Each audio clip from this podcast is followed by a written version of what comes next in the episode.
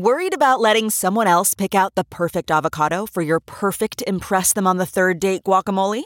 Well, good thing Instacart shoppers are as picky as you are. They find ripe avocados like it's their guac on the line. They are milk expiration date detectives. They bag eggs like the 12 precious pieces of cargo they are. So let Instacart shoppers overthink your groceries so that you can overthink what you'll wear on that third date. Download the Instacart app today to get free delivery on your first three orders while supplies last. Minimum $10 per order. Additional terms apply. This podcast is brought to you by eHarmony, the dating app to find someone you can be yourself with. Why doesn't eHarmony allow copy and paste in first messages? Because you are unique, and your conversations should reflect that. eHarmony wants you to find someone who will get you. How are you going to know who gets you if people send you the same generic conversation starters they message everyone else? Conversations that actually help you get to know each other. Imagine that. Get who gets you on eHarmony. Sign up today. The following podcast is a Dear Media production. Hi, it's Dr. Will Cole. This podcast is the manifesto for a new breed of health seekers. This is the art of being well.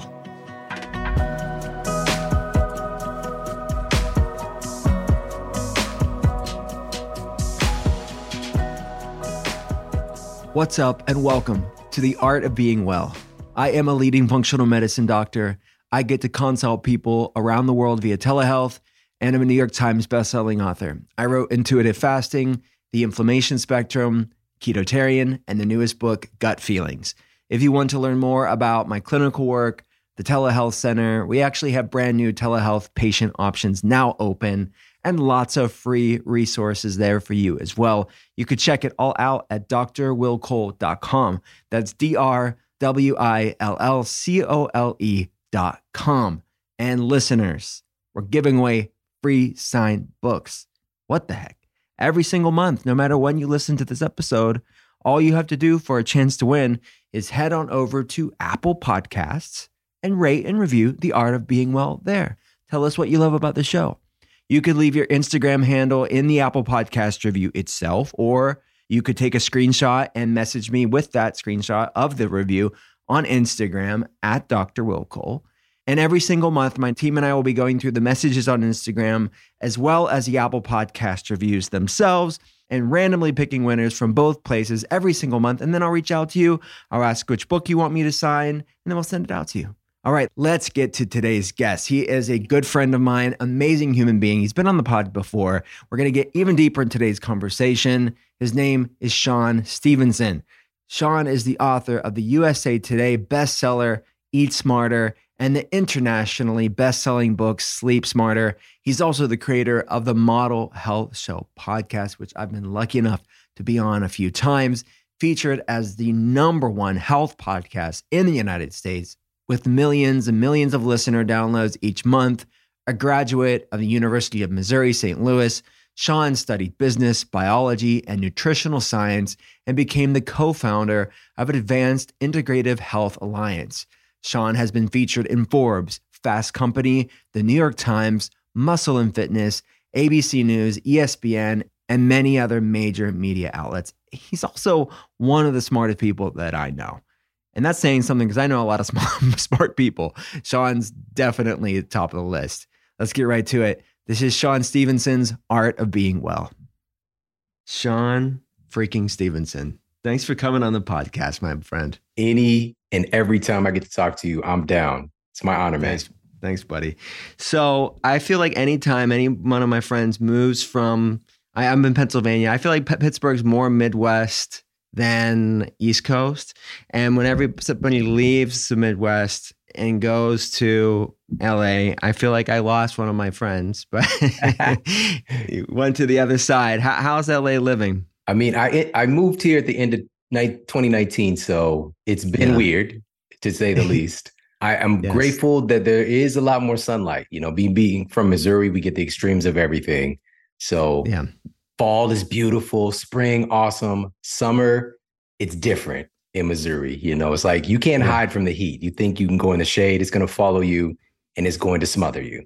you know, and the winters yeah. are pretty intense as well. But being here with, you know, I've really realized practically how much the environment impacts your mood, you know? Yeah. And so to be able to create what we created in Missouri, you know, creating a top health podcast in the country under unideal circumstances. And I'm talking about an unhealthy environment. You know, as you know, this being in the heartland, we tend to have bad hearts, you know, high rates of heart disease and diabetes and obesity, which was, of course, just we were riddled with that in my family. And, you know, to accomplish that in those conditions is very, very special. And, you know, so part of the reason, by the way, that I came out to the West Coast was I'd spend so much time out here, you know, speaking at events and, you know, I mm-hmm. pop into town and do a bunch of shows. Mm-hmm. And my wife and I, I, I, got into this place where I always started to bring at least one family member with me, probably about the last seven years. Um, yeah. Because sometimes I would travel and I come back, it's just like my kid is like an inch taller, you know, if I've been gone a week. And, um, you know, so we would come out here together, my wife and I, and we'd just be like, what if we lived out here? You know, we, uh, and we, mm-hmm. here's another thing too, I got to share this. We, we would always go to the beach when we would take a trip here. And mm-hmm. I'm just like, people that live here, why don't they come here all the time?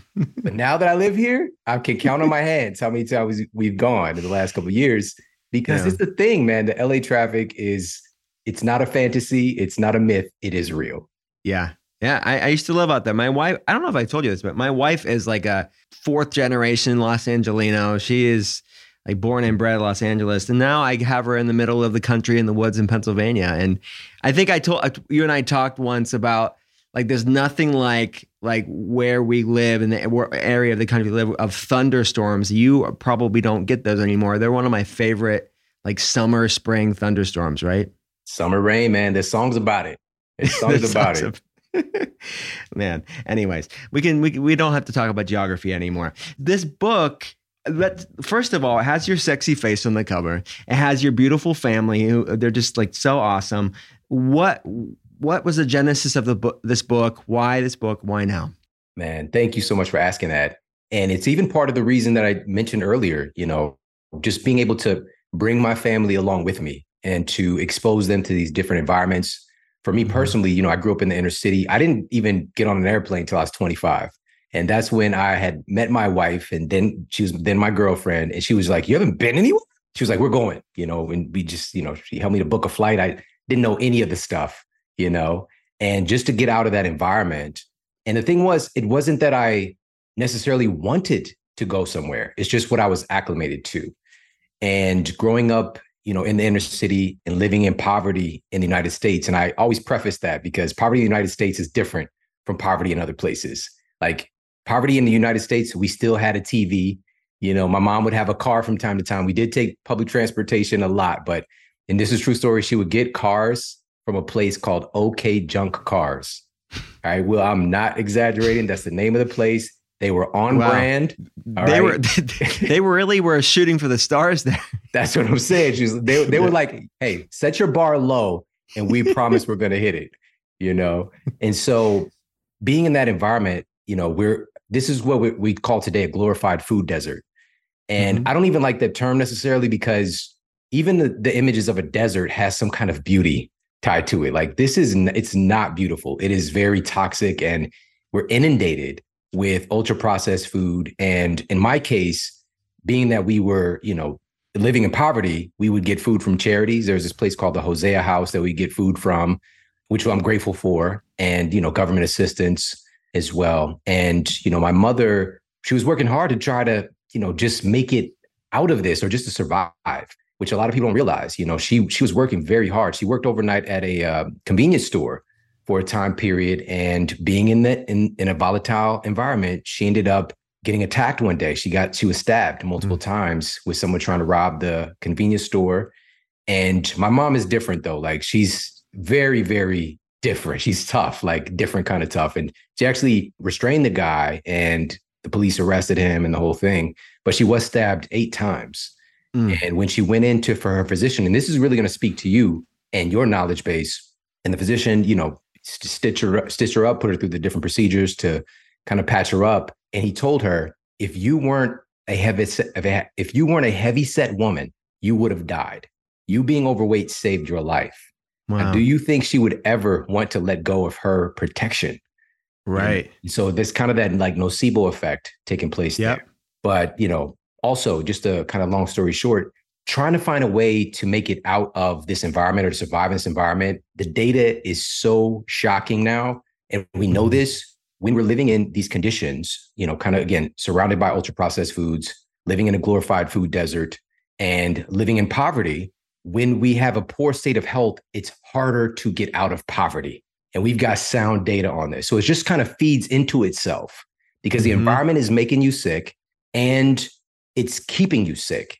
And our mm-hmm. ability to try to kind of make it out and to get out of poverty, we, we become restrained. And so mm-hmm. my point is to kind of transition into like why this book right now is it's I'm not alone in this. You know, yes, I kind of drew, grew up in the extreme, but so many different families in America, and this is according to the CDC right now, this was published just last year 60% of American adults now have at least one chronic disease, 40% have two or more. And there mm-hmm. are skyrocketing rates of chronic diseases in our children. It is not normal. There was a study published uh, about 10 years ago in the New England Journal of Medicine called 200 Years in, of Diabetes. And diabetes was consistent, consistently low for a century plus. And then in the last 40 years in that study, it quadrupled in our population. Like it exploded. And it's been happening in younger and younger populations. And so, my mission with this book is to help people to create a healthy microculture in their own household mm. for hmm. themselves and for their children, because the larger macro or co- larger culture scape is is unwell right now. Mm-hmm. The majority of our citizens are not well. So if you are healthy, you're no longer normal. That's the state that we're in currently. And so mm-hmm. for years, and I know you've done this as well, in practice, we would target behavior change for the people that we're working with. You know, do this thing to mm-hmm. get this results. It's backed by science. Do this thing, get this result. Here's the rub. Yes, it is well intentioned, it is ethical, it's even right. But when we give somebody that behavior change and then send them into a culture that is fighting them to not make that behavior change, as a matter of fact, it's encouraging them. It's it is seducing them into doing the opposite yes. makes it almost impossible to make that change without a mighty, mighty, mighty will. And we all have a modicum of willpower, but we even know this today, you know, there's decision fatigue and just it's so draining to try to keep making a healthy decision when you're not well. And so the last mm. part here is what if we could target the culture? And this is what I started doing at, at, towards the end of when I was doing clinical work and then really focus on that and when you know began writing books and getting out and teaching in a bigger way. Instead of me talking to somebody who's coming into my office to make these behavior changes, I started talking to the whole family. I started being invited in to talk to their employees, you know, like literally like yeah. even big major banks and things like that. And I'd be kind of sneaking in under the door kind of into these organizations and creating cultural shifts. And when I when I started to do that, that's when I saw sustainable change happen. That's mm-hmm. when I mm-hmm. saw community and I saw coworkers and I saw team members starting to work together for a common goal you know, mm-hmm. and some of these organizations like losing collectively like, you know, 5,000 pounds or whatever the case might be, you know, and so that's really the secret that shouldn't be a secret. We are hardwired to work together and we're also a product of our environment, whether we understand it or not. But what's cool about humans is that we're not just products of our environment, we're also creators of our environment. And we can proactively create a culture or an environment where healthy choices are easy. We can make it so that healthy choices for our fitness, for our sleep quality. It's just automatic. Mm-hmm. And so that's why I decided to like really put this together. And this is my this is my deepest passion project. I didn't know it at the time, but mm-hmm. my greatest loves in this life are my family. And I'm deeply passionate about food. Being a nutritionist, like, it was my bridge into this world and into my own mm-hmm. wellness. And to blend those together in a graceful way science, social science, nutritional science, and delicious food, like it's it's something really special. Yeah, man, I didn't know. I didn't know like that was the. I know you, and I've been lucky enough. The times I've been on your podcast, been around your family, recorded in your house before. I can see that they're your loves just in the times I've I've been with you. But this micro culture, creating a microculture, and I'll tell you real fast. Uh, 13 plus years consulting patients here at the telecenter, we highly encourage and explain every new patient have your partner, have your family members, even if it's if you're not married, bring whoever you do life with, have them on the console, even for part of it, even if you don't want to talk about the really personal stuff, even though we encourage that as well, but whatever they're comfortable with, because you're what ex- exactly the purpose of this book is something that I see these unintentional saboteurs. And not everybody has that mighty, mighty will right out of the gate when they feel like crap. So to set them up for success, that's what you're teaching us in this book. Optimizing health is obviously, with my job, one of my top priorities. It's something that I consider a sacred responsibility. And honestly, it's a privilege. It's a privilege that we all have. And that includes taking supplements and nutrients that my body may be lacking and avoiding heavy metals, pesticides, harsh chemicals that are so often hidden in the food and products we consume. That's why I'm such a fan of brands like Puori. Puori's products are freaking amazing. They have amazing fish oil supplement that I have all the time. And they also have this whey protein powder that I've been trying. I love it. It's so good. I've been enjoying Puori's PW1 protein powder in my smoothies. Their bourbon vanilla flavor is so good. You have to try this. I mean, bourbon vanilla, and the ingredients are amazing. I love that Puori's protein powder is made of simple whole ingredients, no artificial flavors or fillers. And honestly, one of the most overlooked aspects when it comes to nutrition, when I look at telehealth patients, when they're struggling with maybe not building enough muscle or fatigue, brain fog, if they're struggling with blood sugar highs and lows, is they're not optimizing complete protein. And this is something that's an easy, delicious way to make sure you're getting enough protein each and every day. Puori stands apart from other supplement brands. They believe in full transparency with all of their products, including the O3 Ultra Pure Fish Oil and also the PW1 Whey Protein. Every batch is third party tested by the Clean Label Project against more than 200 contaminants. Put your health first with Puori. This is a supplement brand you can trust. Right now, Puori is offering my listeners this amazing deal 20% off site wide. Go to my special URL, puori.com slash willcole, and use my promo code willcole. This even applies to the already discounted subscriptions. You'll get almost a third off the price. Go to P-U-O-R-I dot com slash willcole. Don't wait. Use promo code willcole at puori.com slash willcole. I say this repeatedly, but if there's a sponsor on this podcast, it's because I use it personally. I recommend it to telehealth patients or both. And this is definitely a both. It is something that I use without fail every single day. And it's something that I've seen be such a game changer for telehealth patients. They're struggling with brain fog, fatigue, migraines, muscle cramps, sleep issues. This is so easy if you just do this and, are, and if you're consistent with this is making sure you're optimizing your electrolytes. Electrolytes are essential for hundreds of different pathways in the body, including the conduction of nerve impulses, hormonal regulation, nutrient absorption, and fluid balance. And what I recommend is Element. Element can help prevent and eliminate headaches, muscle cramps, fatigue, sleeplessness, and other common symptoms of electrolyte deficiencies.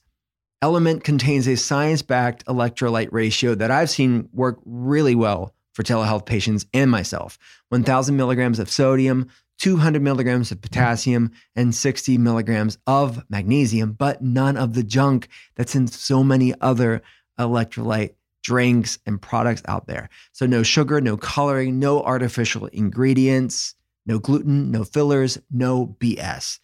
Right now, Element is offering my listeners a free sample pack with any purchase. That's eight single serving packets completely free with any Element order. This is a great way to try all eight flavors or share Element with a salty friend. Well, you know, you don't want to call them out, but I think we all have at least one salty friend. Maybe some of us more than one. Get yours at drinkelement.com slash willcole. This deal is only available through this link, so you have to go to D-R-I-N-K-L-M-N-T dot com slash Will Cole. Drinkelement.com slash Will Cole. I'd like to back up a little bit about the food deserts. You defined it. We've talked, you and I have talked about this before. I live in the poorest part of Pennsylvania, Western Pennsylvania. There's urban and rural food deserts, same, you know, where you're, you're from. What I guess can you define that briefly? Like what that what the you've touched on it, but I'd like to define that for people that are unaware of that term. Absolutely. You know, I've been on a mission to really clarify what this means and clarify what ultra processed foods are. And yeah. many of my friends and colleagues have been making this clarification now too, because we have this natural proclivity, of course, to argue against logic if we're comfortable doing a certain thing. So we want to highlight the fact that humans have been processing food forever, like forever. When you cook a food, it's processing that food, you know, whether it's cooking a sweet potato, you know, baking a sweet potato, cooking a steak, whatever the case might be. We're altering the chemical structure of that food. And in some ways, cooking in some forms is making more bioavailability of certain nutrients. And there is mm-hmm. a large body of science indicating how even the advent of cooking really helped us to, de- to develop this very evolved prefrontal cortex that makes us human. So that's cool and all, but that's a process. And we've got to understand that that is processing and that's okay. Taking olives and crushing the oil out, that's a process. Tomatoes, crushing it, cooking it, spicing it up, tomato sauce, process. But those are minimally processed. You could still identify where it came from. All right? mm-hmm. The difference when we're talking about ultra processed foods, this is when you see a field of corn and somehow it becomes a bowl of Lucky Charms. You see a field of corn and somehow it becomes a, ba- a bag of Funyuns, or it becomes a sweetener used for your favorite soda. Like it is so disconnected from anything real and natural. Number mm-hmm. one, not to mention all the synthetic ingredients, the preservatives, additives, artificial colors and flavors. The list goes on and on. And not to mention all the chemicals used in the growing process. Now we're eating something that is no longer food. It is so far removed from anything our genes have ever interacted with in hundreds of thousands of years in this kind of current form. Mm-hmm. And we know now, and this is again, this isn't just hearsay, this isn't guessing. We know it's bad, but we've got the data now. This was published in JAMA in 2018. They did this huge meta-analysis. JAMA is a journal of the American Medical Association they they determined based on the data that poor diet is the number one killer in the United States. It's the number one causative agent of our epidemics of chronic diseases, heart disease, diabetes, obesity, Alzheimer's. The list goes on and on. These are largely diet related. And to stress this out globally, because this isn't this isn't uniquely an American issue anymore. Mm-hmm. This was published in the Lancet, again, another top tier peer reviewed journal. And they actually looked at the data from over 150 countries. And they determined that 11 million people die globally from poor diet. We've shifted just in the last couple of decades to a place where more people are dying from the consumption of food than not being able to eat enough. Hmm. Because here, in particular, we'll just talk about here in Los Angeles. Right now, the oh, let me not, let me not say right now because we had a big jump in the last couple of years in our rate of obesity. But prior to the pandemic, we were at about 42.5% of US citizens being clinically obese. All right. So mm. once the numbers come out, which they've been lagging to put these new numbers out. By the way, obesity and overweight, that's that was up near 72%, 72 to 75%. So now here's the crazy thing. That rate of obesity being, we'll just say around 40%. The homeless population's rate of obesity is on par with the general population in, in Los Angeles is 38% obesity rate in the most recent numbers. How is that even possible when we're in abject poverty? When we don't even have money, we could still find a way to be obese. That's what we're talking about with the advent of these ultra processed foods. They're very, very cheap. Mm-hmm. They're highly accessible. They're designed by food scientists to be addictive and to be incredibly delicious again. And we can talk about how that works, which is really fascinating. And mm-hmm. most importantly, the side effects, we're not given informed consent on what that food or food like product, because it's not food. It is not, there's nothing about it that's real. Mm-hmm. We're not given informed consent on what that's going to do to our biology. And so yes. that's the distinction. We're talking about a food desert and the environment that I lived in when I was in my university, I was the first person in my family to go to a university, let alone graduate. And I'm surrounded, I'm li- living in Ferguson every fast food that you can name, which there should be zoning laws and different things that prevent this kind of thing from happening, but it's totally fine in where I grew up. It's all within like a two two mile radius of my apartment complex. Not to mention all the liquor stores, not to mention all the check cash in places that's taking advantage of people. The list goes mm-hmm. on and on. So it's just like we stay stuck in this. And Will, I'm not exaggerating. There were there's no gym. There was no gym in Ferguson. There's no, I didn't know that yoga was a thing. That didn't exist to me. Like there's nothing about that. There, there was a park in True Story. You can, if you go at the wrong time, you can die. You can get yeah. shot. All right. Yep. And it's not that again, people that aren't from where I'm from, we might just hear like this is a sounds like a bad place to be. But within these environments, there's also so much beauty. And there's this really remarkable capacity of creativity. And we see that from a lot of people that quote make it out of the hood and then they're mm-hmm. demonstrating this beauty or this art or this physical expression mm-hmm. of creativity but it's like it's it's because our lack of resources makes us very resourceful right mm-hmm. and so these are some of the capacities that i was developing in that environment being able to literally make something out of nothing to survive but what if we pointed that creativity at something more more beneficial something more mm-hmm. something more powerful and empowering mm-hmm. fortunately i was able to do that once i was able to become aware and the last part here is being in this environment I was not aware that there was a difference with ultra processed food and real food. I didn't mm-hmm. know. It was just yeah. stuff you eat. That's the thing. Awareness is the first domino. I didn't know. My family didn't know. My peers, my community does not know. That's why I'm doing what I'm doing today, because I'm mm-hmm. going to make sure that when I leave this planet, the people in the communities that I come from are aware of what's been happening to them, the, the manipulation, mm-hmm. and they're mm-hmm. going to be able to not just be aware of what has been seducing them and taking advantage of our health and damaging our citizens, but they're mm-hmm. going to know the, the fast track to transforming yeah. their health. Because yeah. the crazy thing at the end of the day is that, and you know this, the steps to get there are really easy. They're really, really simple. Very, very simple. Yeah. But it's the barriers, it's the psychological barriers that block us from, from doing those things.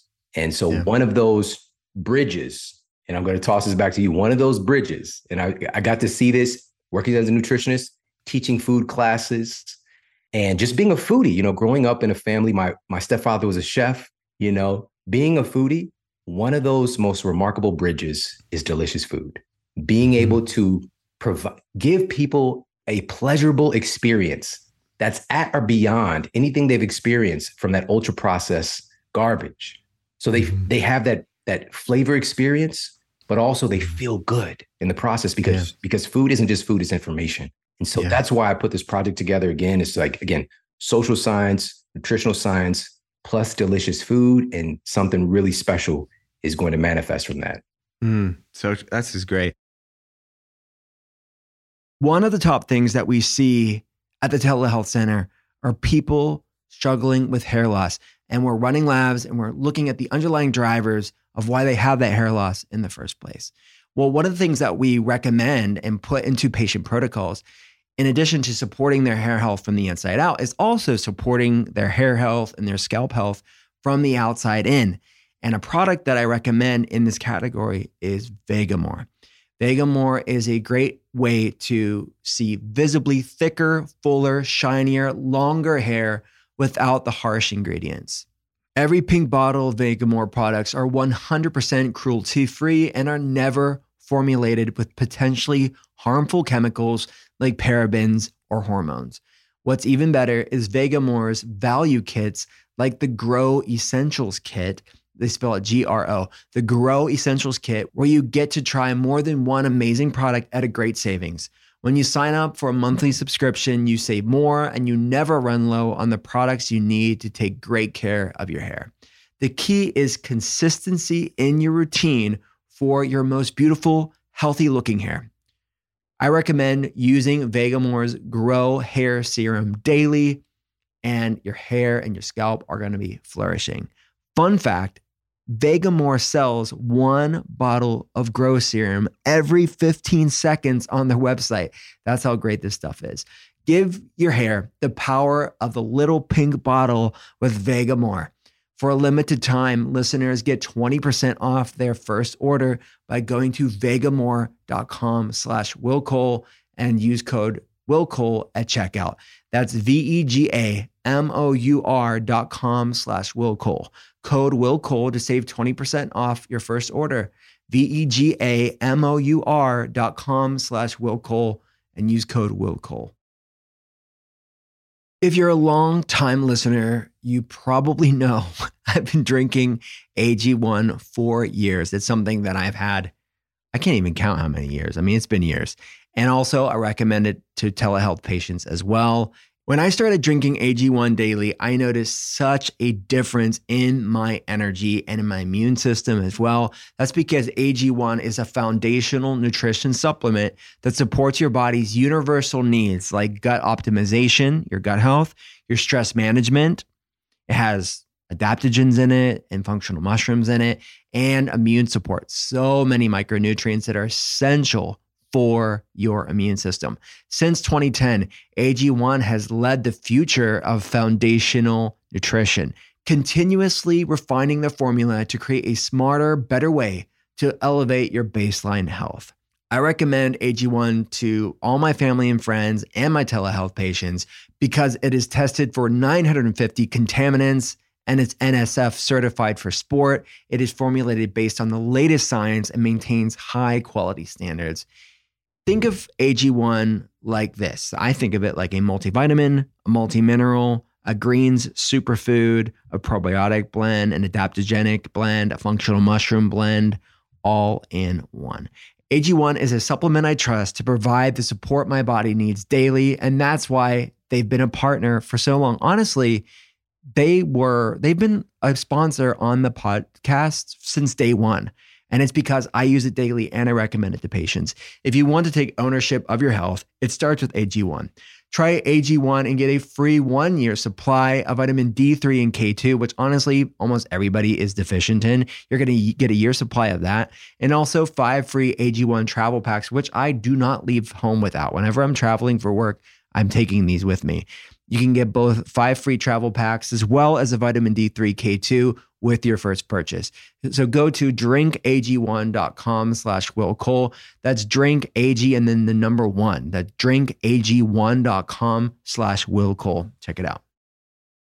You mentioned the study or the studies that we know of and talk about social sciences and its connection to health is when people are sick, unwell, not feeling good, fatigued, anxious, depressed, inflamed, they are more likely to be stuck in that vicious cycle of not getting their head above water and overcoming that poverty or to, I see so many people kept back from the lives they they could have or the potential they have because of this vicious cycle. And maybe they're not in extreme situations of food desert and extreme poverty. Maybe they are.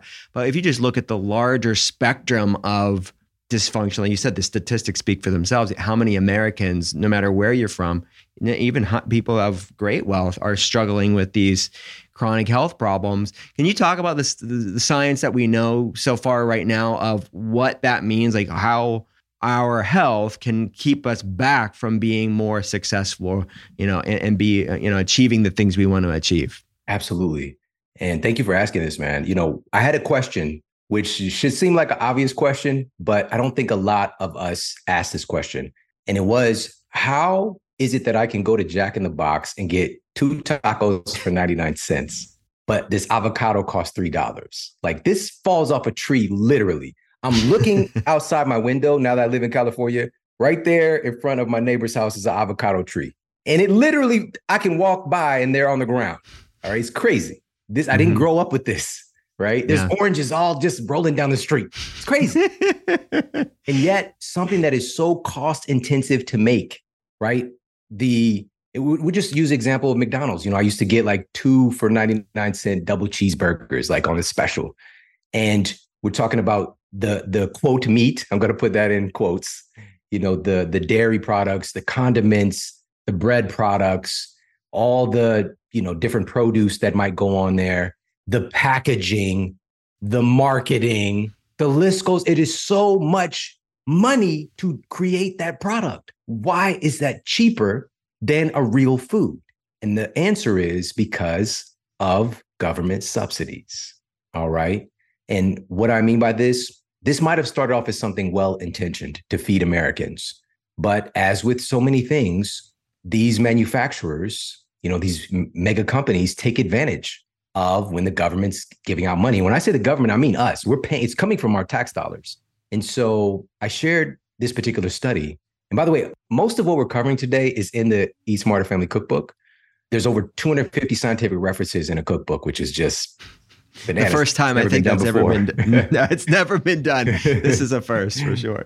But, but I wouldn't expect anything less from you. Of course, this is how you would do a cookbook. That's sure. right. That's how we roll. And of course, it's like articulated in a fun way, in a beautiful way, and just empowering. And so these researchers were looking at okay, the people eating the most government subsidized foods, what, what does their health look like? And so what they found, number one, almost $200 billion was doled out for farmers growing, well, not it's not farmers, it's these mega corporations and their kind of outsourced farmers who are growing crops that are largely showing up through the drive-through window.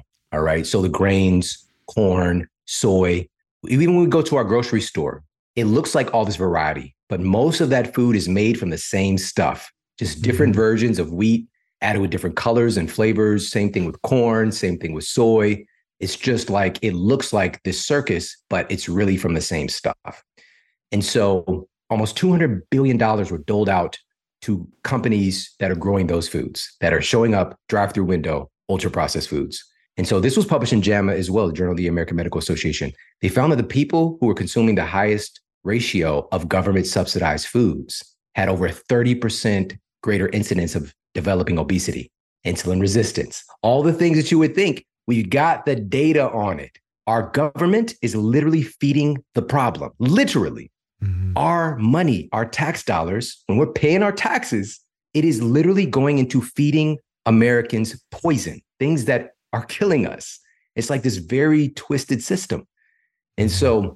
that's really kind of the, the, the current state of affairs mm-hmm. and what we're what we're dealing with right now.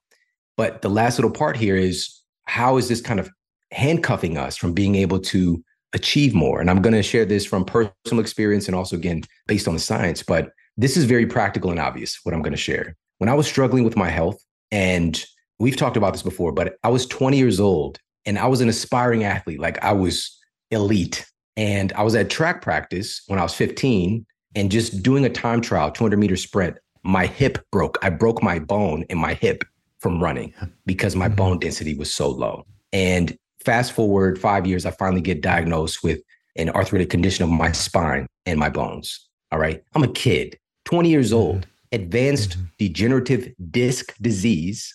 And here's the thing when I'm 20 and I get that MRI and my L4 and L5 S1 disc are like black, you can't see any light shining through them because they're so degenerated. Mm-hmm. Nobody's asking, like, how did this kid end up with this condition? And we're seeing it now at 20. That is years in the making years in the making. When we see the outcome or an outer manifestation of an incident, right, of a disease diagnosis, it's years, sometimes decades in the making. And so I mm-hmm. I'd been sick for so long, and because upwards of about 90% of my diet was ultra processed foods, Will, like I'm not mm-hmm. exaggerating. And this is not that abnormal because with this book, this is the first published work, and I'm proud of this, but also this is a call to arms. Research we're looking at the ultra processed food consumption of our citizens and our children. Mm-hmm. So the study published in the BMJ has been circulating for some time now, which is they affirm that 60% of the average adult's diet in the United States is ultra processed foods. But this study mm-hmm. that I'm citing in the, the new book for the first time was published in JAMA, and they looked at US food consumption by our children. And they looked at from 1999, they found that the average child in the United States, and this was children from two to 19, so children and adolescents, the average child's diet was 61% ultra processed food in 1999. By 2018, it was almost 70% of our mm-hmm. children's diet. Almost 70% of their diet is fake food. All right. And so 70%, now I'm saying 90%, there's going to be people on extremes. I'm not exaggerating in the slightest. You know, mm-hmm. when I was living in Ferguson, I was on the drive through diet. That was my diet. It was cheap. And if I happen to not have like $2 to go get some Jack in the Box tacos. I've got a family can of generic SpaghettiOs or like a box of macaroni and cheese or something. Like I'm literally eating fake food every day, all day. And one then wondering why I'm manifesting this disease. I'm not providing my cells with the raw materials to literally make me, mm-hmm. let alone to help to ensure healthy cognitive function. Mm-hmm. All right. So my brain was starving, my brain was dying. And again, even if we're experiencing a state of poor health, yes, we can accomplish great things. We can have great ideas. The follow through might not be there. The energy to be able to see a thing through, the ability to, you know, build something and to sustain it is going to be fractured because it's just so freaking hard. It's mm-hmm. so hard. And last point here, I want to share this quick study. This was done looking at, and I love this because it's a ward study. Like the people can't get out and go somewhere, but the conditions are pretty messed up. And this was done on young prison inmates. All right. And this was published in the journal Aggressive Behavior.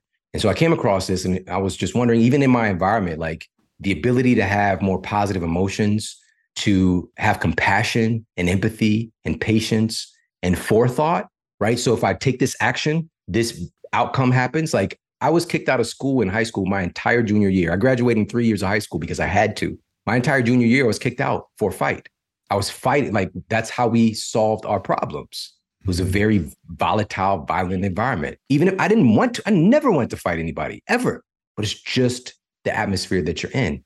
And so they looked at these inmates diet and they decided, you know what, we're going to do a randomized placebo controlled study and give a group of these prison inmates improved nutrition. Now, this is just general stuff, like in the form of kind of, you know, supplementation, some fish oil, that kind of stuff, and track their behavior for about three months. At the end of the study, they found that the prisons that received the additional nutrition, the improved nutrition, had about a 20% reduction in violent offenses and about a upwards of a 40 to 50% reduction in overall behavioral offenses. All right. That those numbers were so high, no other program had matched. All these different interventions and counseling wasn't even close. All right. Mm. Improving people's nutrition changed their character, it mm. changed their attitude, it improved their cognitive function, it improved their ability to have forethought.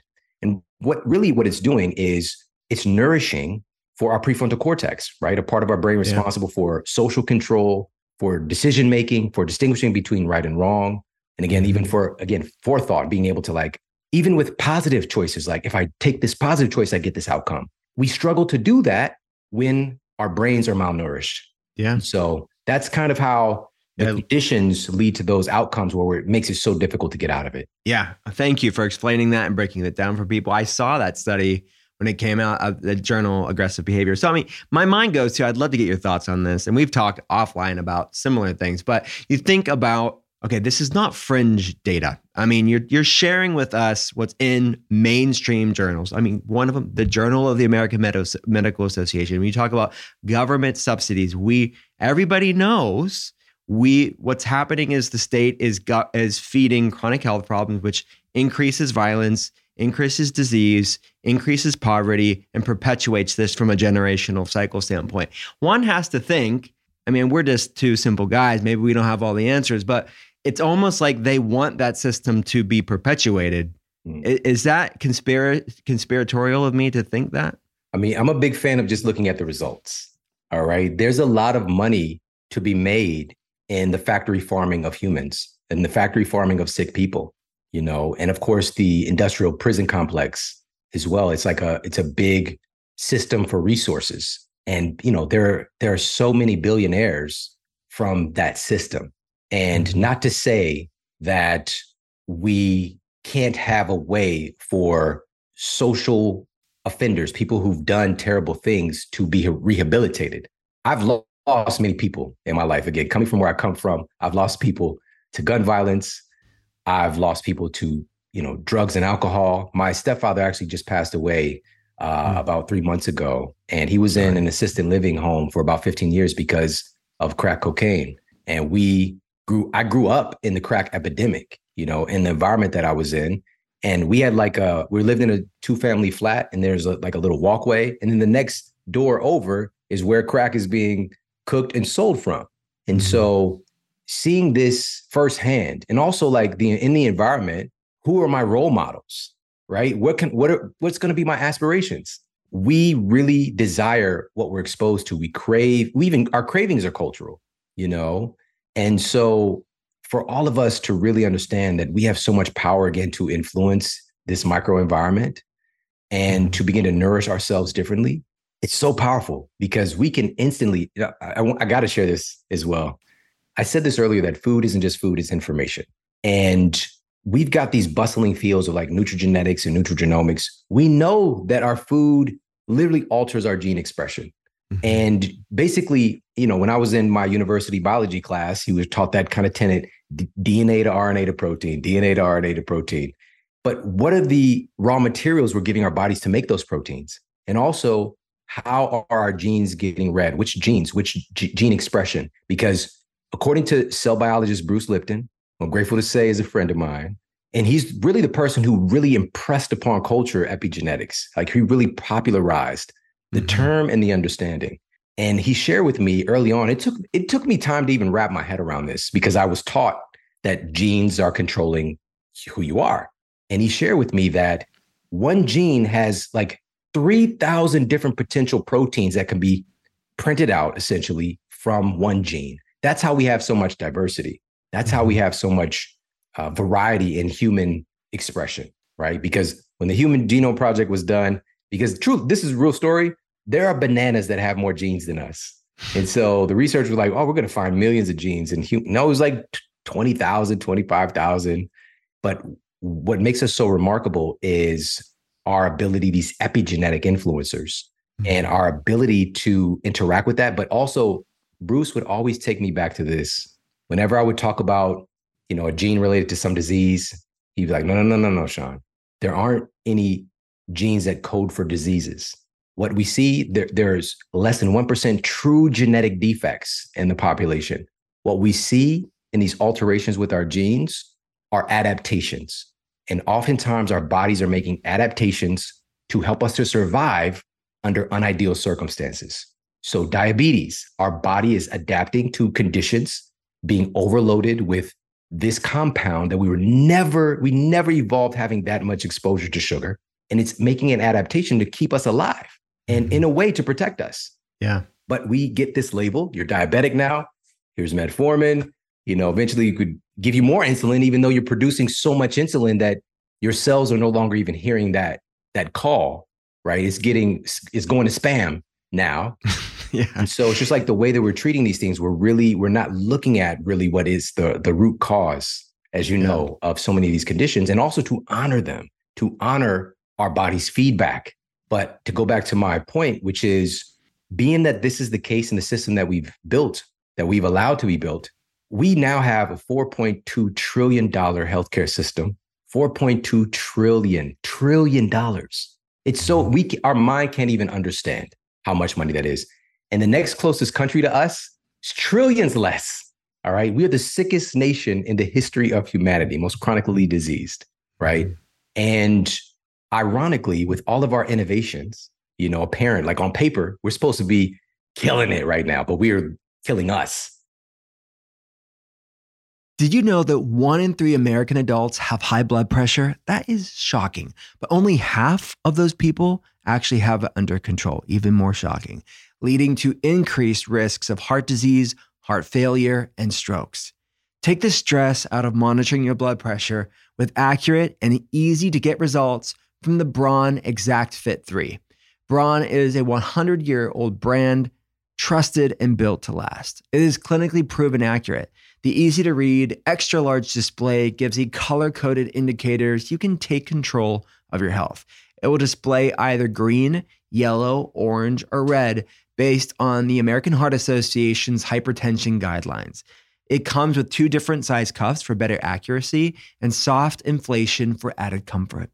Braun has a setting to average your last three readings because blood pressure can change throughout the day and is greatly impacted by stress, by the foods that we eat, right? By our sleep, and so many of things. We know people take multiple readings at a time as they adjust their breathing. Go to Amazon and search for Braun Exact Fit 3 blood pressure monitor and use code 10 Will Cole for $10 off at checkout. That's the number one and the number zero, Will Cole. 10 Will Cole. Use that, use that code on Amazon when you search for Braun Exact Fit 3 blood pressure monitor. Achieving a gorgeous grin from home isn't a total mystery with Byte clear aligners. Just don't be surprised if all of your sleuthing friends start asking, What's your secret? Begin by ordering your at home impression kit today for only $14.95. Byte clear aligners are doctor directed and delivered to your door. Treatment costs thousands less than braces. Plus, they offer flexible financing, accept eligible insurance, and you can pay with your HSA FSA. Get 80% off your impression kit when you use code WONDERY at Byte.com. That's B-Y-T-E dot com. Start your confidence journey today with Byte. The pharmaceutical model is, I mean, just like these multi, multi, multi, multi-billion dollar companies. And, you know, they're in the business of having repeat customers. Even if something is invented for a one-time, one-hitter quitter, we tend to need more of it now. Like they'll just reframe it. Actually, you know, we, we made a bunch of batches, you know, so even with that, but predominantly, why would they remove? Why would we do anything to remove your hypertension that's caused by your poor diet? According to the majority of peer reviewed peer reviewed data, by the way, we know this is a fact that most of the hypertension outcomes is caused by poor diet. We're not going to change that. We're going to give you some lisinopril. All right, get your statin.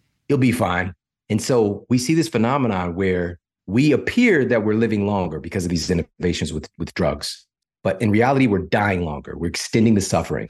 We have mm. humans here, in particular in the United States. There's different, you know, wonderful documentaries that come out now and seeing how people in their elderly years are thriving, full functionality. You know, the, some some cultures, you know, like literally they're sitting on the ground. They're doing 150 squats a day, getting up and down off the ground in their 90s. And they're eh, after 100 years old. That's possible. Whereas for me, literally, I saw this firsthand. My uncle, he had a walker by the time he was in his 40s. All right. And I was on a fast track to be in that same guild. Mm-hmm. But because number one, I became aware that food mattered. I became aware, thank goodness. And I took responsibility for my health, which a lot of people hear stories like this, man, and they're just like, well, it's because people don't have access. We need more access to healthcare to, to what healthcare? That healthcare that is messing people up. Like it's not that's not helping people to get well. We don't need access to more healthcare. We need access to empowerment. We need access to things that actually work. Right. Yes. But here's the thing: we don't need it. It would be great, which is helping to change the macro culture to make the choices easier. Absolutely. But I didn't need it. Mm-hmm. I lived in Ferguson and I was able to transform my health and to become one of the healthiest people in the world. You know, at the time, that was my goal. You know, I went from like asking, why me? Why me? Why is this happening to me? to what can I do to feel better? How can I be the healthiest person in the world? And it, that changed my filter. You, you basically, you see what you're filtering for. And I just start to see things differently. Things that I would drive, I've drove past wild oats hundreds of times, maybe, maybe thousands of times, which was again, it was about 40 minutes from my house in Ferguson, but I drove past. It was off the highway right there. I drove past. Didn't know it existed until about a week after I made the decision to get well and take responsibility. I stopped asking why me? Why won't they help me? Why won't these physicians help me? And they keep telling me you're in, this is incurable. I'm sorry. Here's another prescription. Here's another note for your job. You don't have to work, bed rest. I could walk. I walked into the doctor's office and they're writing me a prescription for bed rest. And so it's just extending the suffering and the standard of care. But when I asked that question, suddenly a friend of mine who I'd known for three years we were just driving in her car and she stopped at Wild Oats. And I'm just like, what is this place? Which they've been since bought by Whole Foods, kind of like a little bit more of a mom and pop vibe. And by the way, in St. Louis, you know, where I'm from, there was one Whole Foods in the entire, and it's St. Louis is a big city. It's big. One Whole Foods, because this is again, it's not, it's not a hotbed of of wellness promotion. Um, and when I mm-hmm. moved, you know, just a couple of years ago, there were three. All right. So big, big strides as far as like access, but there were always these small guilds of people who were about that life. And mm-hmm. suddenly now those people are becoming my friends. And suddenly now, not just that, when people don't have somebody to learn from and to get that exposure from, I became it for them. I decided to become it for them. And that's when everything changed. I took responsibility for my own health and I decided to be a model for other people and to provide a space to help them to create changes in their own microculture that, again, this world around us was really beating us down, you yeah. know, with with the drugs, with the poor food, with the lack of access to movement. and we just elicited creativity. You know, so many times, like I started working with people at the university gym while I was still in school. We started to do workouts at parks, you know, safer mm-hmm. parks, you know, where we don't have to, you know what I mean? Don't have to worry. Can let your hair down a little bit. But like there was a way, no matter what conditions I was in. And so we need both. We need empowerment and the awareness that we are so powerful and we can we can do just about anything we can imagine. And we need improved access. Absolutely. Yeah, man, this is good stuff. I, I, felt like it was, I had a Holy Spirit moment right there. It was like church, wellness church right now. I'm here uh, with you right now. And that's why it's so important for everybody that's listening to, no matter what your circumstances, set that microculture. And that's what this book is, is all about for yourself, for your family, for your friends. So let's talk about let's some practical tips. I know you talk about it in the book, but let's get into some things people can start doing right now. Grocery shopping. People are overwhelmed. You mentioned it costing more sometimes, and we hear a lot. You have to be wealthy to eat healthy. It's just for the elite, and we're elitist to even be talking about this. You talk, you debunk that myth in the book, and let's teach us right now. What are some strategies for shopping smarter? Yeah, as well intentioned as people might be when they say things like that, they're usually 99% of the time, they're not from where I'm from. They're giving excuses be- and they mean well, but there is a way. It's not just about access, it's about education. And access to things that are not helping us to get well is a waste of time and is really getting us chasing our tails. So I want people to just reserve themselves, slow down a little bit when they're saying, you know, oh, that's that's good for you you know that's that's only fitting for you. It's it's your privilege to be able to do things like that because i am from the environment. I am actually from there and i know what's possible firsthand. And of course i'm a scientist. I'm a research scientist. I've been in this field for 21 years. So i also have picked up some skills and some insights to help people to make that transition easier than the struggles that i had trying to figure this mm-hmm. stuff out. And so part of it is again, it's not necessarily about resources, it's resourcefulness and changing our filter.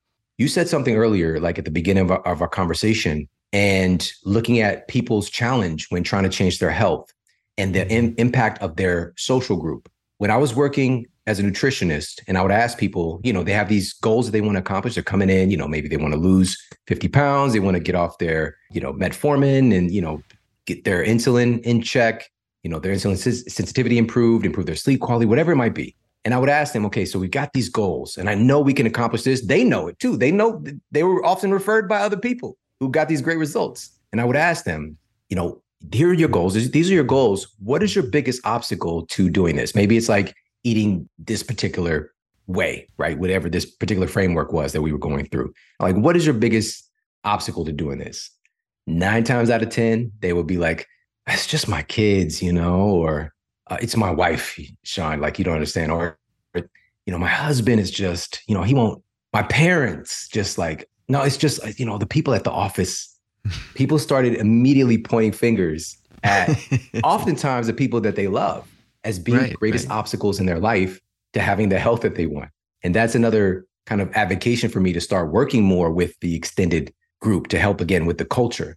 And also when I ask people, like, what is the most important thing in your life? Nine times out of 10, they would say, my family. And then we look at their schedule. We actually look at what they have and what they're doing, how they're living their lives. And if they were being honest, they saw a huge mismatch in how they were living their mm-hmm. life versus what they had the most love and gratitude for. And so I wanted to meld all these things together so that we can get an alignment. And also understanding that with these patients, this is another huge insight. People want change, but they don't want to change much. we want change. We want these results, but we don't, we want to bring ourselves now to the new party. Yes. And yes. that's just not how reality works. That's right. not how physics works. You know, like there's going to be a cause and effect. And so knowing this though, and there's nothing wrong with that, by the way, it's not, even if we don't like where we're at, we're comfortable where we are. Like our brain, it just, we kind mm-hmm. of get into this kind of automation. And so knowing this, I, I went into the data and, of course, experimenting, sharing this data, teaching it to thousands of people, and seeing the feedback. And what it is is like, what are the smallest changes we can make that get the greatest results, right? So the 80 20 paradigm, right? Mm-hmm. And so, as far as groceries, like just being able to save money. I had no idea that whole time I was struggling with my health and my well-being and my in my in my mental well-being. I yes, I live in Ferguson, but five minutes away is the good part of Ferguson, and there's a farmers market that had been going on forever. All right, it was right next to the police station, which is not some place that I wanted to be by at the time living in that environment. But there was this wonderful farmers market, and I was like literally at the cash register, oftentimes like at Whole Foods and Wild Oats, like I hope this goes through. You know, like I'm ready to whatever I got to put back so that I can actually be able to afford those groceries once the the cashier is done scanning. And now suddenly, like many of the items I was buying at Whole Foods, I'm getting for 50% less. I'm being able to meet the farmers. I'm able to now bring my family and make this a family event literally weekly. I take my family, you know, kids get a little snacks there, they get to talk to some mm-hmm. farmers, you know, and have these great food experiences. And we get this really high quality food that's even more nutrient dense because it's mm-hmm. fresher and all the things. You know, oftentimes, of course, they're not using all these crazy chemicals in the growing of their food. And that was accessible to me once I flipped the switch of awareness. So I start to advocate and I would help the people that were coming in to see me to find their local local farmers market. And at that point, I knew where pretty much all of them were in St. Louis, and there was so many. It was mm-hmm. crazy, so many. But I was oblivious to it because I wasn't tuned into that station. Yeah. Also, CSAs, so community agriculture, and they can deliver basically a box or you know whatever, depending on the, your family size, of food monthly or weekly depending on how it's all kind of signed up in your area. But you can just go to type in your city and type in CSAs and just look up what's in your area. And but here's the thing with that, you might not necessarily be able to choose everything that you get. And so that might drive some diversity in your cooking or like creativity. Uh, so there's that. And also, one of the other things that I would do that would kind of drive my, my, my creativity was when I would go to a health food store or a place that has high quality foods and I would just keep my eyes out for like, where's the yellow sale sticker at? Mm-hmm. And whatever is on sale, that's what we're getting. And I'm gonna actually buy a little bit more so I could freeze it, so I could, you know, just be able to take advantage, save money in the long term mm-hmm. by utilizing these different sales. And those are just a couple of strategies for being able to save groceries. And, you know, we talk about all this stuff in the book as well. But last thing I got to share this is why is this organic thing so important? Why do I even keep on referencing these chemicals? Mm-hmm. One of the one of the studies that I shared in the book. Well, first of all, a lot of people have heard of some of the ramifications with glyphosate. It's become like a popular part of our kind of health lexicon. But I'm from St. Louis. Monsanto, that's home base. And they would be at the mm-hmm. job fairs at my university all the time. I, true story, I wanted to work at Monsanto. That was like a dream job, right? Yeah, right. And little did I know, of course, like glyphosate, this is according to the WHO, one of these larger kind of health entities, they've classified glyphosate as a class 2A carcinogen. This means that it probably causes cancer in humans. This is not a joke. It is what it is. It's been caught up in so much red tape.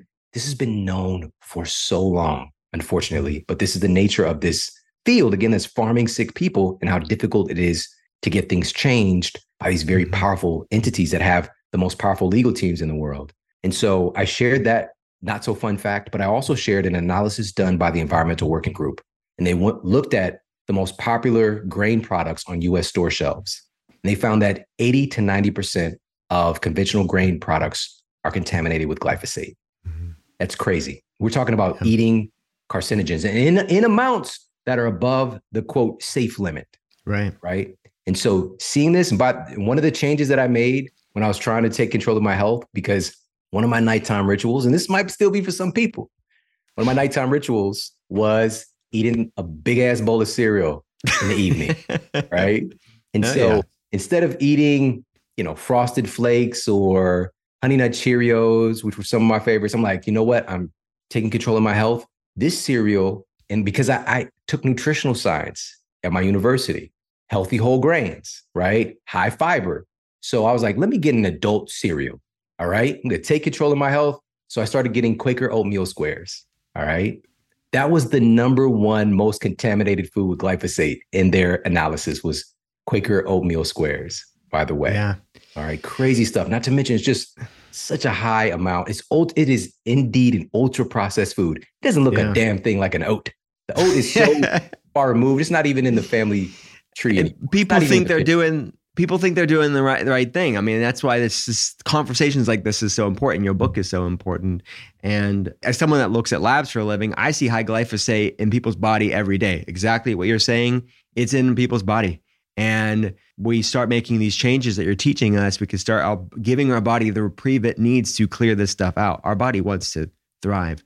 We just need to give it the chance to do so. In the book, you teach us so many other things that I want people to get it so they know. Like me, all the excuses that I hear, the well intentioned reasons, right? Uh, meal prep, I don't have time, I'm busy. You make this practical and sustainable and realistic for everybody. I'm curious, probably difficult as an author, now a cookbook author. What's your favorite, like, can you do you have a favorite recipe? Is that fair to say? I won't tell them if you tell me. But what what's the favorite like maybe two recipes you have in the book? That's like picking your favorite kid, man. Like I know, I know it. Yeah, do that. But I can tell you what I'm loving right now. You know, one of the cool things that I did with the book. Well, first of all, the the core of the of why I wrote the book, the absolute core as far as the science is concerned, is I'm sharing all the latest data on how eating together with people that you love yeah. impacts your health outcomes. And people are going to be blown away. It is so freaking powerful. And also, what I did was I looked for in the data, like what are like 40 of the most science backed foods that helped improve our metabolic health, our cognitive performance, our heart health, our gut health, and really just lay them out for everybody and share the studies, by the way.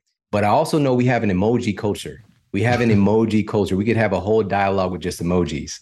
And so, for for example, with cherries, right? So, in particular, dark cherries, they're very rich in these anthocyanins that have been found to actually which is this is going to sound crazy, shrink fat cells. All right. Now, this isn't like some magical fat loss food. It's still in the context that it, it, that needs to be appropriate. If you're just gobbling down some cherries and then you know following that with I don't know some Taco Bell, like it's not magic. All right, but there these anthocyanins have been found to really be remarkable at helping to shrink fat cells.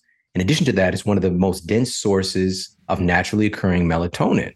So I shared the research on research on that. So we got okay. So this is great, beneficial for our metabolic health, potentially for fat loss. So you'll see the little muscle emoji there, and you'll I also see, see the sleep emoji, and any of those associated emojis. Now, okay, you know about this cool food. It's one thing to eat some cherries. Yes, thumbs up. But what if we could turn this into a magical experience, a delicious flavor experience?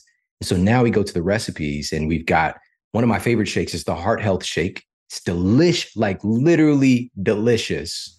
And then we've got the cherry frozen yogurt pops that kids love to make. And you can just have those on hand for a sweet treat as well. And they're really easy. They're easy to make. It's just like nobody ever taught me how to do it, you know? Mm-hmm. So th- I'm, I'm providing this resource to everyone. And so my favorites right now, all right, I'll share two with you really quickly. One of them is, and again, it's one of those foods noted, but sweet potatoes. And you're going to find out the benefits in the book for even improving our cognitive function and also supporting metabolic health and fat loss. But my family loves brunch, and it can also be one of the most blood glucose deranging meals there is, you know, especially breakfast in general in our culture. And so, being that my family loves pancakes, it's really the base of the pancake that can provide the most trouble for folks, you know. And I grew up again, like going to McDonald's, getting hotcakes and sausage. So, these different varieties of, of grains. And what I did was, being that I love sweet potatoes and it has so much value in the food itself, so much nutrient dense information, we made these delicious sweet potato pancakes. All right. And so that's probably one of my favorites right now in particular. And I'm saying that it's, pro- by the way, it's, they're protein pancakes. So improving the protein fraction so that they're mm-hmm. more blood sugar stabilizing. But also, again, it's a pancake. All right. So don't get me wrong. This isn't like, you know, it's still a pancake and it's delicious, but we could make a batch make a big batch, eat some and freeze them for my youngest son to have before he goes to school. Like he could heat some up himself. It was, you know, a couple eggs. And he's yeah. getting high quality, obviously very nutrient dense food, some high quality fibers in there that have been found to support gut health. So I would say that one. And also, oh yeah, this is I hope I'm actually having this tonight. one that I'm really craving right now is the salmon burgers. All right, nice. they're fire, fire. And, you know, going back and talking about the improvement in our cognitive function.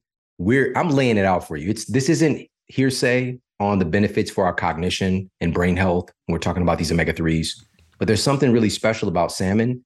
There are other fatty fish, by the way, that are very dense in omega 3s, but the anthocyanins that I talked about in, you know, it's kind of, it's a pigment. It's a certain mm-hmm. pigment. With salmon, it's what makes flamingos pink, right? Astaxanthin. Astaxanthin, that's what it is. Yeah. And so these pigments make the colors, like you just said. Yeah. That's the cool thing. You know, when yeah. we talk about these really fancy antioxidants, they're just colors, you know, but they mm-hmm. do these cool things for us. But these astaxanthins in salmon protect the omegas so that even when you cook it, they're still bioavailable, right? And mm-hmm. so it's cool to have some grilled salmon. Everybody's had some grilled salmon, but let's take this up 20 notches and have this delicious burger and just like there's so much more buy-in for people having these amazing food experiences. And so those are just a couple. There's a hundred recipes. Yeah. Those are a couple that I'm into right now. I'm seeing cashew butter planets, which look like amazing, like butter balls. I can't wait to try those. The kelp noodle with pesto looks amazing. The avocado fries look amazing. The pictures just, I mean, I, I just want every a meal uh, from your book every day. And everybody on this podcast knows I'm a huge fan of peanut butter, and you have healthy peanut butter cookies are they're gonna love us back in the book. That's my son's recipe, my oldest son. When he was in high school, he came home and he's a great cook. Like this is another thing that I talk about in the book is like providing this environment for our kids to pick up this really valuable skill. But he came home, he made those cookies. He just decided he went into the kitchen, grabbed some ingredients, and they were fire. And I was just like, my goodness gracious. So that's what we put ended up putting in the book. So there's a lot of input from my family as well. Love it. As you know, the podcast is called The Art of Being Well. I want to pick your brain on a few things before we go.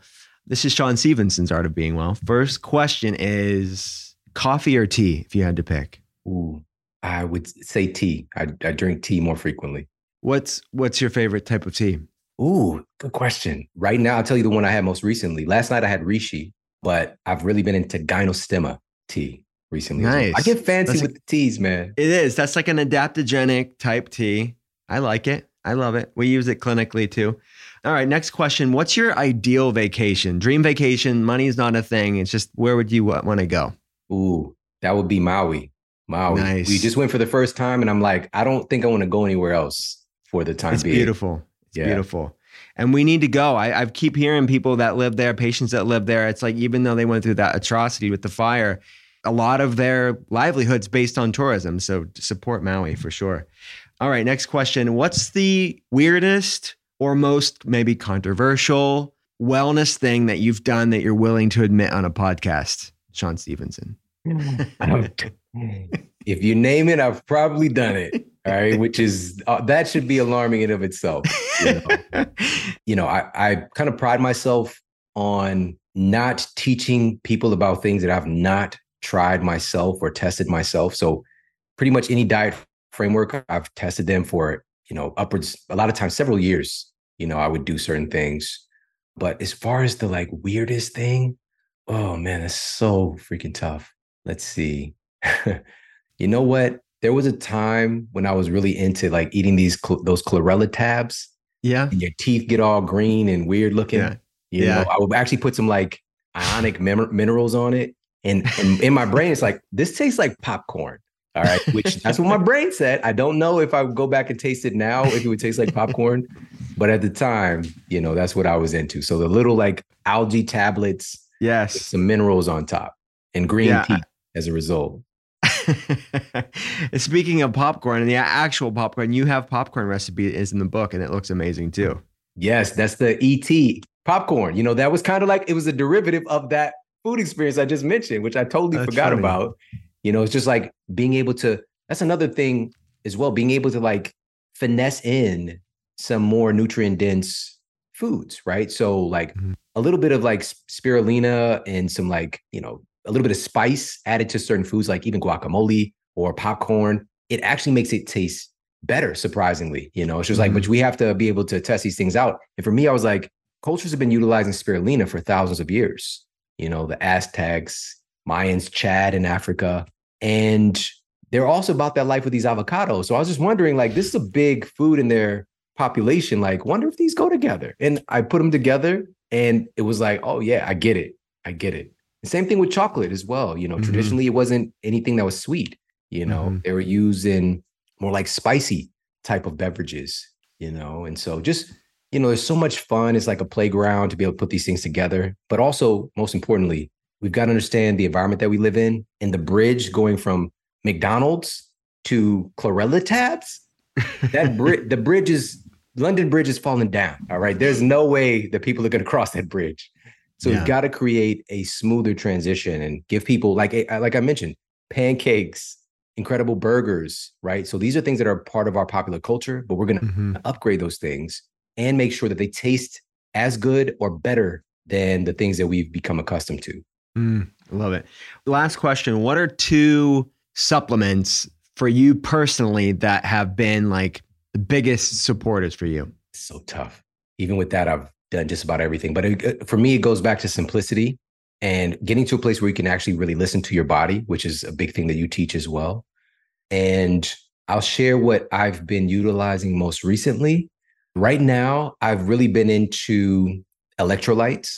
I've seen a notable improvement with with certain things with my with some electrolytes being added in and especially like you know I just was flying around for different interviews and media and stuff it makes a big difference yeah having those electrolytes so electrolytes yeah. and also right now I'm really into I'm really into turmeric right now right yeah so it's not just the curcumin by the way there's like a thousand other compounds, micronutrients yeah. that we haven't even under, we don't even know right. yet. One of them is R-turmerone has been discovered recently, and it's been found to like stimulate neurogenesis in the brain, right? Mm-hmm. So like, but mainly I like keep it on tab for like just immune system support, helping with inflammation, cognitive performance. So that's those are the two that I'm into right now. Love it. My friend, love always catching up with you. Where can people get the book? Where where can they go? Where can they get it? Awesome. Everywhere books are sold. It's available nationwide. Your favorite bookstore, Barnes and Noble, Amazon, online as well. You can pick it up. Please get yourself a copy. I promise you, it's going to be a staple in your family's kitchen. You're absolutely going to love it. And also, you're probably going to find that this is going to be a great gift for other people because it's really about family, it's about community. And I believe in our lifetime that we can really tip the scales. We are getting close. It might not look like look like it. You know, it's kind of like some Batman type of stuff where, mm-hmm. you know, sometimes it looks darker just before the light shines in, you know. And so I believe that we can create a tipping point to normalize health again.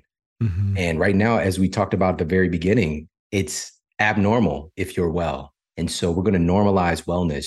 And mm-hmm. to do that, we're going to have to control the controllables and transform our own microculture so that we can yeah. automate, make healthy choices, make fitness accessible and easy for ourselves and especially for our little ones. Yeah. It's so much, uh, my friend, I love this. I mean, you think about this microculture, microculture, microculture. You have a myriad of microcultures. That's grassroots. That's how systems change. That's how, for the bottom up, we can start shifting things, my friend. Thanks so much for coming on the pod. Loved having you. It's my honor, man. Thank you so much for having me.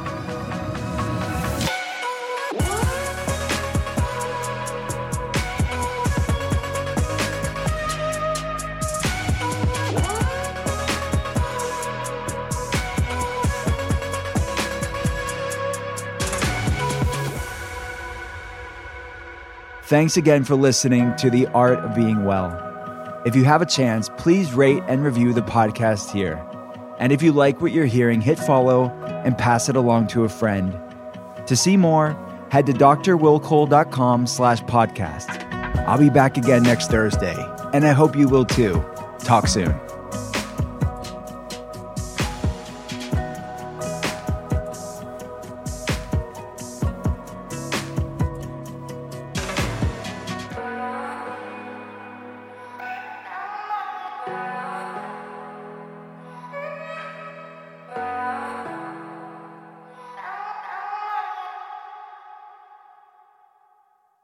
Please note that this episode may contain paid endorsements and advertisements for products and services. Individuals on the show may have a direct or indirect financial interest in products or services referred to in this episode.